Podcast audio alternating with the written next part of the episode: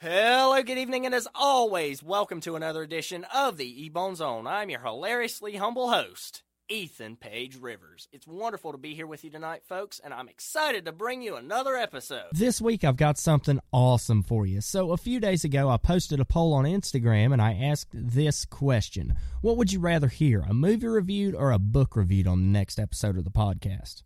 And the overwhelming response, kind of unsurprisingly, was a movie. So now that the results were tallied, I thought, All right, the people have spoken, but now that they have, which one do I review? Next thing I know, someone replies to my poll and says I should review the movie I Can Only Imagine. And coincidentally, my grandma has that movie, so I figured it would be a good opportunity to spend some time with her if we sat down and watched it together.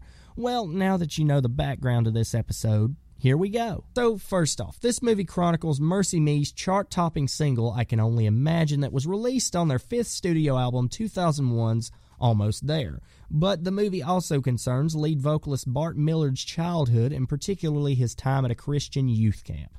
The movie opens with Bart at a piano in an empty theater. Then we're taken to a studio where we see Bart sitting down with someone and answering questions about the song. In the next scene, we see a younger Bart riding his bike after a conversation with his grandma. And later, in a fit of rage, Bart's dad, who's played by Dennis Quaid in this film, throws his son's art project into a fire, saying, Dreams don't pay the bills. He later that night is heard arguing with Bart's mother through the walls of his room, and this leads us to Bart's first day at the youth camp I mentioned earlier. While there, he has an awkward encounter with Shannon. You might want to remember her, she's important for later. That night, she and Bart sneak out of camp, and in those moments, we learn that Shannon hopes that she and Bart will fall in love one day. By this point, back at home, Bart's mom has left because of his dad's constant abuse, and even though that fact is true, his dad's still in denial that her departure has anything to do with him. By the fall of 91, Bart's playing football to please his dad, and not only that, but he and Shannon are a couple as she had hoped all those many years ago. But it's not all sunshine and rainbows because he's eventually injured and forced to give up football for, of all things, music class? He signs up and is made assistant tech director for the class, and later he's heard singing by his teacher who sees something in him that Bart doesn't see in himself, and that being, he's actually pretty good. Later, we find out that Bart's dad has cancer, and a few scenes after that, when Shannon comes by to check on him, he learns that his son was in a play. After a heated argument later in the film, Bart's decided he's had enough and walks out on his dad. In the midst of his feelings about what just happened, Bart, while at a concert, overhears that a local band needs a vocalist, so he jumps at the chance. At a local show his new band is performing at, Bart shares his testimony of how he found Jesus through music, and then he leads the crowd in a song. After the show, he catches up with a rather influential manager, who's played by Trace Adkins in this film, named Brickell, who unfortunately isn't interested in what Bart's doing. In spite of this, he asks Shannon to come on the road with him. Even though she's not interested in going on tour when he goes back to the bus, wouldn't you know it, there's Brickell.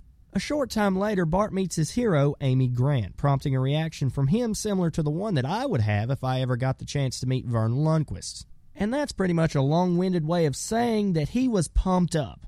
Even though this encounter with his hero gives him the energy to blow the absolute roof off the place at the concert later that night, record labels still aren't interested in MercyMe for some reason. A few scenes later, Bart's dad pops back into the picture and tries to make amends but ultimately fails, as all Bart can think of is his father's abuse towards him. And it's at this point that Bart learns his dad has cancer.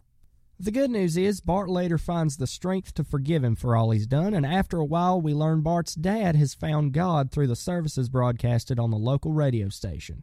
Not long after that, at his father's funeral, Bart hears his grandmother say, Just imagine what he's seeing up there. Just imagine. And these words give him the inspiration for the lyrics to I Can Only Imagine. Sometime ahead, we flash to the studio again where we see Bart and Amy discussing who would sing Bart's new lyrics, and by now we all know how that turned out. So after the session, Bart sends a copy of the tape to Brickell, who puts it out everywhere, and unsurprisingly, it blows up. Bart's new song gets massive amounts of attention from not only contemporary Christian charts, but also pop and even country charts. And that's how the movie ends. On a high note. Although there is this little post credit thing that tells what happened after the song's release, but I'm not going to spoil that for you. I've done enough spoiling today. Yeah, sure. Talk in depth about the movie and ruin the ending for anyone who hasn't seen it, but leave the little post credit scene untouched. Why? I'll tell you why, because when I was recording this episode earlier this week, I thought, okay, since I went ahead and spoiled the ending, I was gonna leave something to the imagination. But, you know, for the record, I didn't give all the details to the movie away, just the major ones. So, this movie as a whole, I think, is one of the absolute best movies about music I've ever seen. That's no lie it was really inspiring to me, and I think a lot more people should know about it. And if you haven't seen it, I would highly recommend watching it.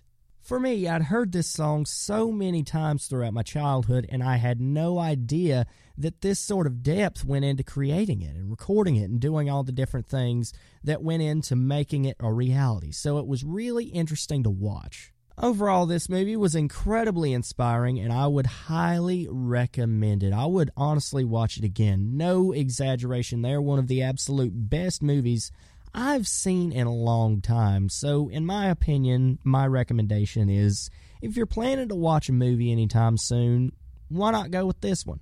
And with that being said, thank you guys for once again being here tonight and joining me for another episode. Follow the podcast on Instagram at Official as well as on Twitter at EbZ. That's capital O and official, capital EBZ in case you were wondering. And until next time, God bless us and save us. I appreciate each and every one of you, and I'll see you soon.